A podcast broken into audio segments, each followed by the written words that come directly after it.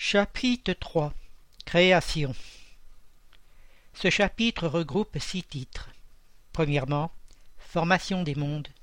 Deuxièmement, Formation des êtres vivants. Troisièmement, Peuplement de la terre, Adam. Quatrièmement, Diversité des races humaines. Cinquièmement, Pluralité des mondes. Sixièmement, Considération et concordance biblique touchant la création. Premier titre Formation des mondes.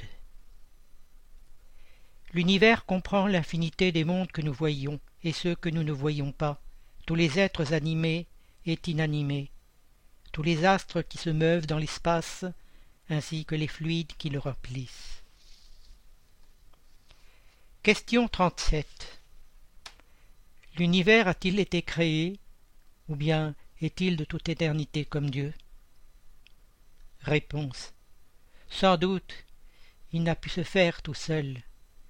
Et s'il était de toute éternité comme Dieu, il ne pourrait pas être l'œuvre de Dieu.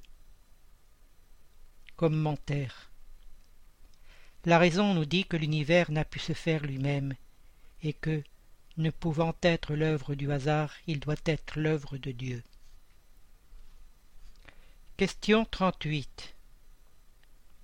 Comment Dieu a-t-il créé l'univers? Réponse. Pour me servir d'une expression, sa volonté. Rien ne peint mieux cette volonté toute puissante que ces belles paroles de la Genèse. Dieu dit que la lumière soit, et la lumière fut. Question 39. Pouvons-nous connaître le mode de la formation des mondes? Réponse. Tout ce que l'on peut dire, et ce que vous pouvez comprendre, c'est que les mondes se forment par la condensation de la matière disséminée dans l'espace. Question 40. Les comètes seraient-elles, comme on le pense maintenant, un commencement de condensation de la matière et des mondes en voie de formation?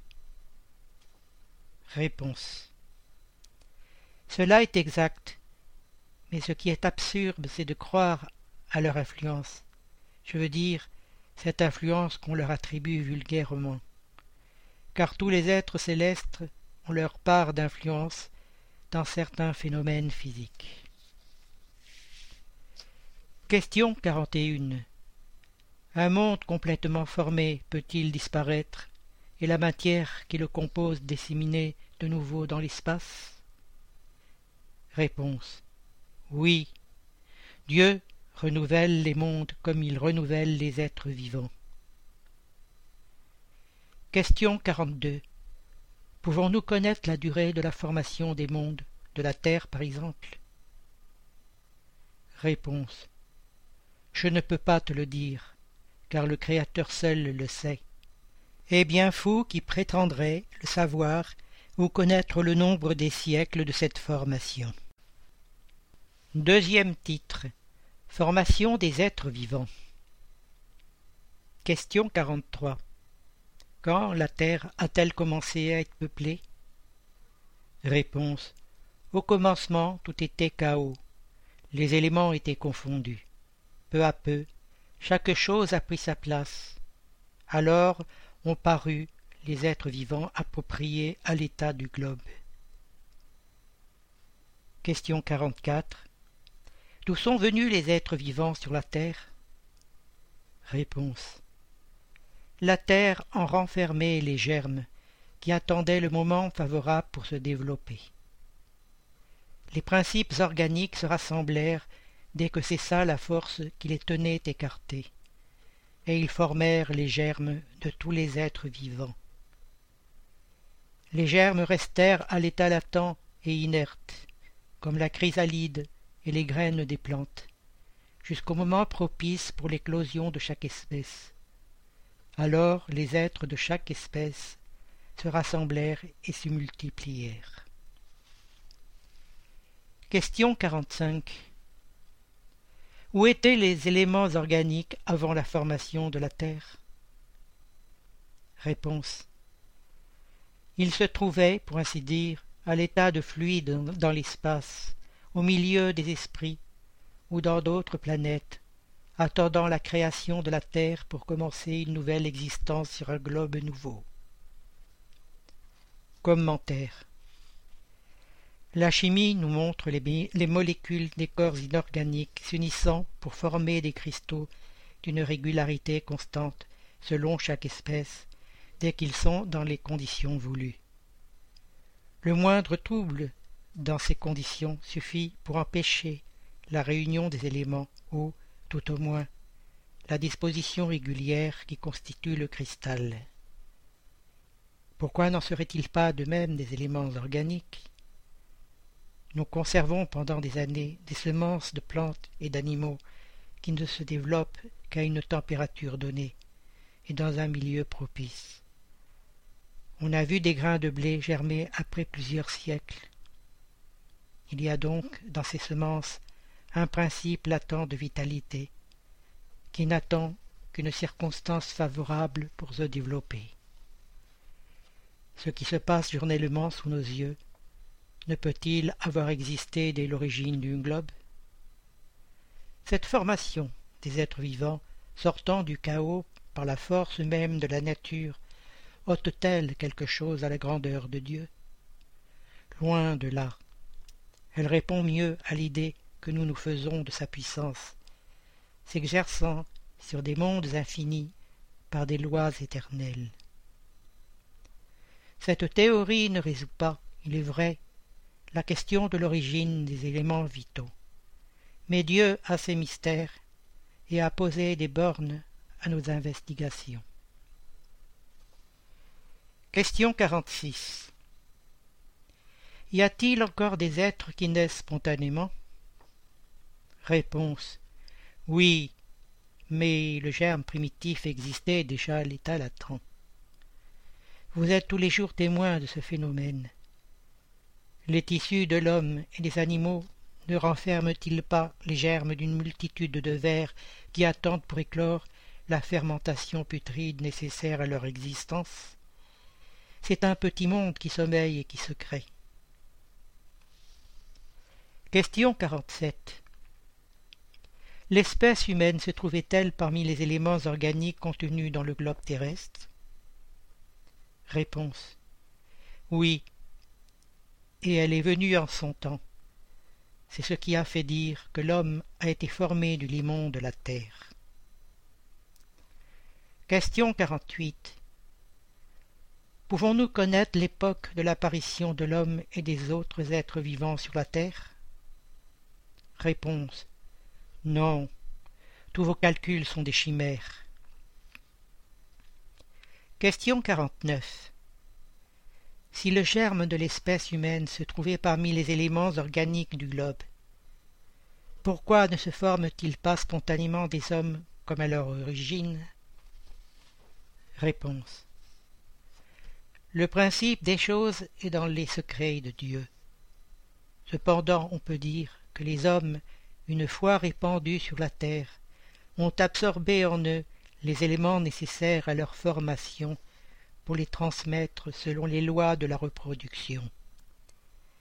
Il en est de même des différentes espèces des êtres vivants. Troisième titre Peuplement de la terre Adam Question 50 L'espèce humaine a-t-elle commencé par un seul homme? Réponse.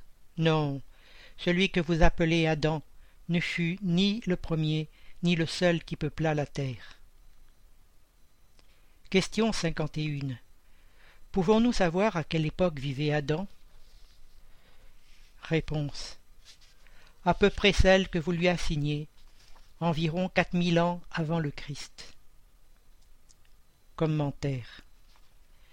L'homme, dont la tradition s'est conservée sous le nom d'Adam, fut un de ceux qui survécurent dans une contrée après quelques-uns des grands cataclysmes qui ont à diverses époques bouleversé la surface du globe, et il est devenu la souche d'une des races qui le peuplent aujourd'hui. Les lois de la nature s'opposent à ce que les progrès de l'humanité, constatés longtemps avant le Christ, aient pu s'accomplir en quelques siècles si l'homme n'était sur la terre que depuis l'époque assignée à l'existence d'Adam. Quelques-uns considèrent, et cela avec plus de raison, Adam comme un mythe ou une allégorie personnifiant les premiers âges du monde. Quatrième titre Diversité des races humaines. Question 52. D'où viennent des différences physiques et morales qui distinguent les variétés de races d'hommes sur la Terre? Réponse. Le climat, la vie et les habitudes. Il en est de même de deux enfants de la même mère qui, élevés loin de l'autre et différemment, ne se ressembleront en rien au moral. Question 53. L'homme a-t-il pris naissance sur plusieurs points du globe? Réponse. Oui, et à diverses époques, et c'est là une des causes de la diversité des races. Puis les hommes, en se dispersant sous différents climats et en s'alliant à d'autres races, ont formé de nouveaux types. Ces différences constituent-elles des espèces distinctes? Réponse. Certainement non. Tous sont de la même famille. Les différentes variétés du même fruit l'empêchent-elles d'appartenir à la même espèce? Question 54. Si l'espèce humaine ne procède pas d'un seul, les hommes doivent-ils cesser pour cela de se regarder comme frères? Réponse. Tous les hommes sont frères en Dieu, puisqu'ils sont animés par l'Esprit et qu'ils tendent au même but. Vous voulez toujours prendre les mots à la lettre. Cinquième titre. Pluralité des mondes. Question 55. Tous les globes qui circulent dans l'espace sont-ils habités? Réponse. Oui, et l'homme de la terre est loin d'être, comme il le croit, le premier en intelligence, en bonté et en perfection. Il y a pourtant des hommes qui se croient bien forts, qui s'imaginent que ce petit globe a seul le privilège d'avoir des êtres raisonnables. Orgueil, vanité. Ils croient que Dieu a créé l'univers pour eux seuls. Commentaire. Dieu a peuplé les mondes d'êtres vivants, qui tous concourent au but final de la Providence. Croire les êtres vivants limités au seul point que nous habitons dans l'univers serait mettre en doute la sagesse de Dieu qui n'a rien fait d'inutile. Il a dû assigner à ces mondes un but plus sérieux que celui de recréer notre vue. Rien d'ailleurs, ni dans la position, ni dans le volume, ni dans les la constitution physique de la Terre, ne peut raisonnablement faire supposer qu'elle a seule le privilège d'être habitée à l'exclusion de tant de milliers de mondes semblables. Question 56. La constitution physique des différents globes est-elle la même? Réponse. Non, ils ne se ressemblent nullement. Question 57. La constitution physique des mondes n'étant pas la même pour tous, S'ensuit-il pour les êtres qui les habitent une organisation différente? Réponse. Sans doute, comme chez vous les poissons sont faits pour vivre dans l'eau et les oiseaux dans l'air. Question 58. Les mondes qui sont le plus éloignés du soleil sont-ils privés de lumière et de chaleur, puisque le soleil ne se montre à eux que sous l'apparence d'une étoile? Réponse. Croyez-vous donc qu'il n'y ait pas d'autre source de lumière et de chaleur que le soleil? Et comptez-vous pour rien l'électricité qui, dans certains mondes, joue un rôle qui vous est inconnu et bien autrement important que sur la terre D'ailleurs, il n'est pas dit que tous les êtres soient de la même matière que vous, et avec des organes conformés comme les vôtres. Commentaire. Les conditions d'existence des êtres qui habitent les différents mondes doivent être appropriées au milieu dans lequel ils sont appelés à vivre. Si nous n'avions jamais vu de poissons, nous ne comprendrions pas des êtres puissent vivre dans l'eau. Il en est ainsi des autres mondes qui renferment sans doute des éléments qui nous sont inconnus. Ne voyons-nous pas sur la terre les longues nuits polaires éclairées par l'électricité des aurores boréales? Y a-t-il rien d'impossible à ce que dans certains mondes l'électricité soit plus abondante que sur la Terre et joue un rôle général dont nous ne pouvons comprendre les effets Ces mondes peuvent donc renfermer en eux-mêmes les sources de chaleur et de lumière nécessaires à leurs habitants. Sixième titre Considération et concordance biblique touchant la création. Repère 59 Les peuples se sont faits des idées très divergentes sur la création, selon le degré de leur lumière. La raison appuyée sur la science a reconnu l'invraisemblance de certaines théories. Celle qui est donnée par les esprits confirme l'opinion depuis longtemps admise par les hommes les plus éclairés. L'objection que l'on peut faire à cette théorie, c'est qu'elle est en contradiction avec le texte des livres sacrés. Mais un examen sérieux fait reconnaître que cette contradiction est plus apparente que réelle, et qu'elle résulte de l'interprétation donnée à un sens souvent allégorique. La question du premier homme, dans la personne d'Adam, comme unique souche de l'humanité, n'est point la seule sur laquelle les croyances religieuses aient dû se modifier. Le mouvement de la terre apparut à une certaine époque tellement opposé au texte sacré qu'il n'est sorte de persécution dont cette théorie n'ait été le prétexte. Et pourtant, la terre tourne malgré les anathèmes, et nul aujourd'hui ne pourrait le contester sans faire tort à sa propre raison. La Bible, la Bible dit également que le monde fut créé en six jours, et en fixe l'époque à environ quatre mille ans avant l'ère chrétienne. Avant cela, la terre n'existait pas. Elle a été tirée du néant. Le texte est formel. Et voilà que la science positive, la science inexorable vient prouver le contraire. La formation du globe est écrite en caractère imprescriptible dans le monde fossile, et il est prouvé que les six jours de la création sont autant de périodes, chacune pouvant être de plusieurs centaines de milliers d'années. Ceci n'est point un système, une doctrine, une opinion isolée. C'est un fait aussi constant que celui du mouvement de la terre et que la théologie ne peut se refuser d'admettre, preuve évidente de l'erreur dans laquelle on peut tomber en prenant à la lettre les expressions d'un langage souvent figuré.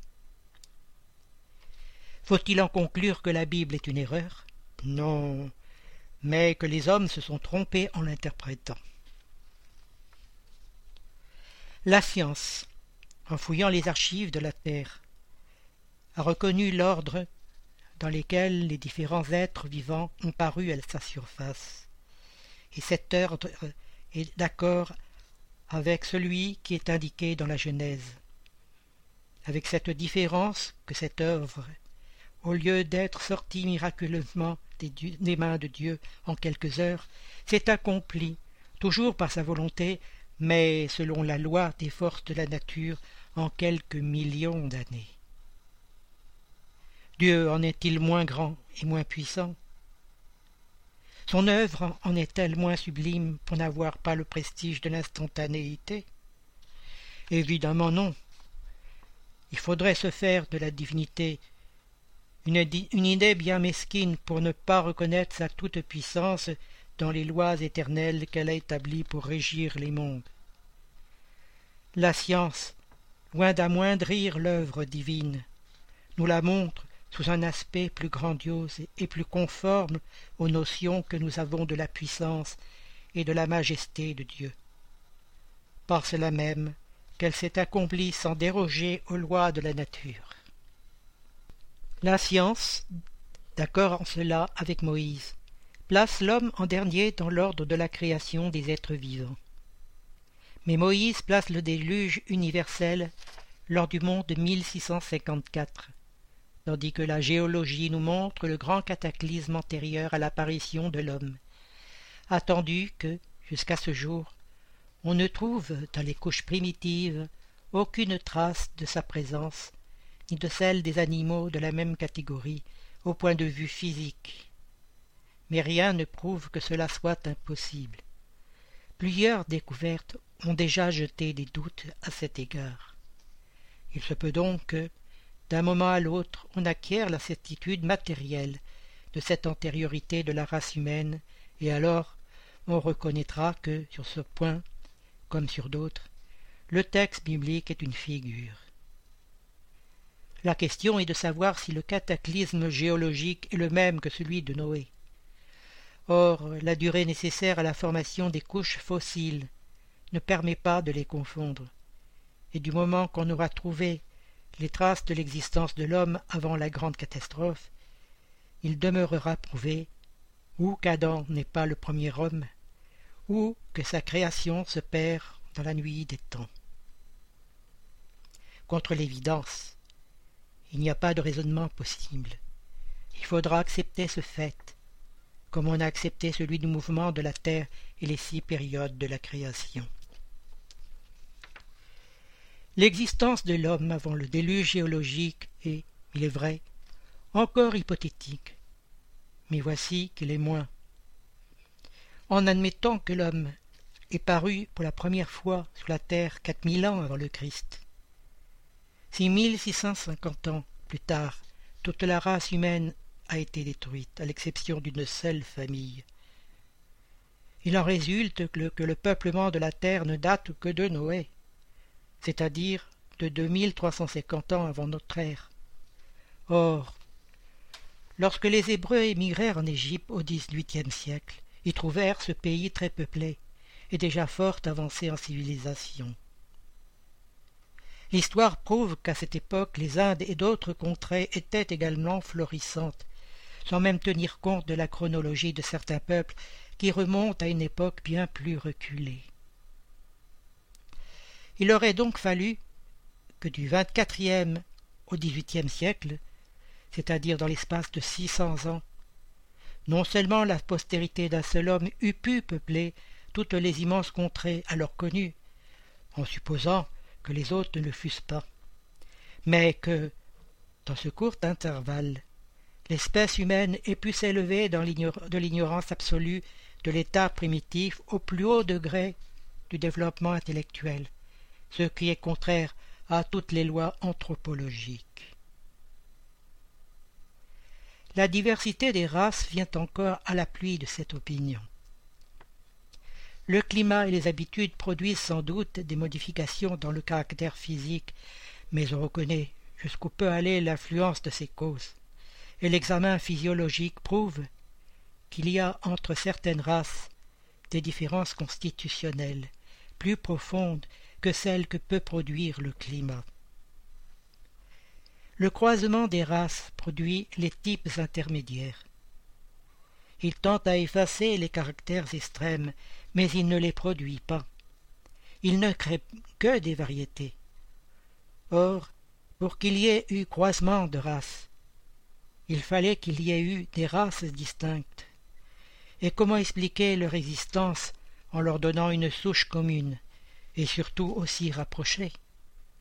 Comment admettre qu'en quelques siècles certains descendants de Noé se soient transformés au point de produire la race estiopique, par exemple? Une telle métamorphose n'est pas plus admissible que l'hypothèse d'une souche commune entre le loup et la brebis, l'éléphant et le puceron, l'oiseau et le poisson. Encore une fois, rien ne saurait prévaloir contre l'évidence des faits. Tout s'explique au contraire en admettant l'existence de l'homme avant l'époque qui lui est vulgairement assignée. La diversité des souches. Adam qui vivait il y a six mille ans, comme ayant peuplé une contrée encore inhabitée. Le déluge de Noé comme une catastrophe partielle confondue avec le cataclysme géologique. En tenant compte, enfin, de la forme allégorique particulière du style oriental et que l'on retrouve dans les livres sacrés de tous les peuples. C'est pourquoi il est prudent de ne pas s'inscrire trop légèrement en faux contre les doctrines qui peuvent tôt ou tard comme tant d'autres, donner un démenti à ceux qui les combattent. Les idées religieuses, loin de perdre, grandissent en marchant avec la science. C'est le seul moyen de ne pas montrer au scepticisme un côté vulnérable.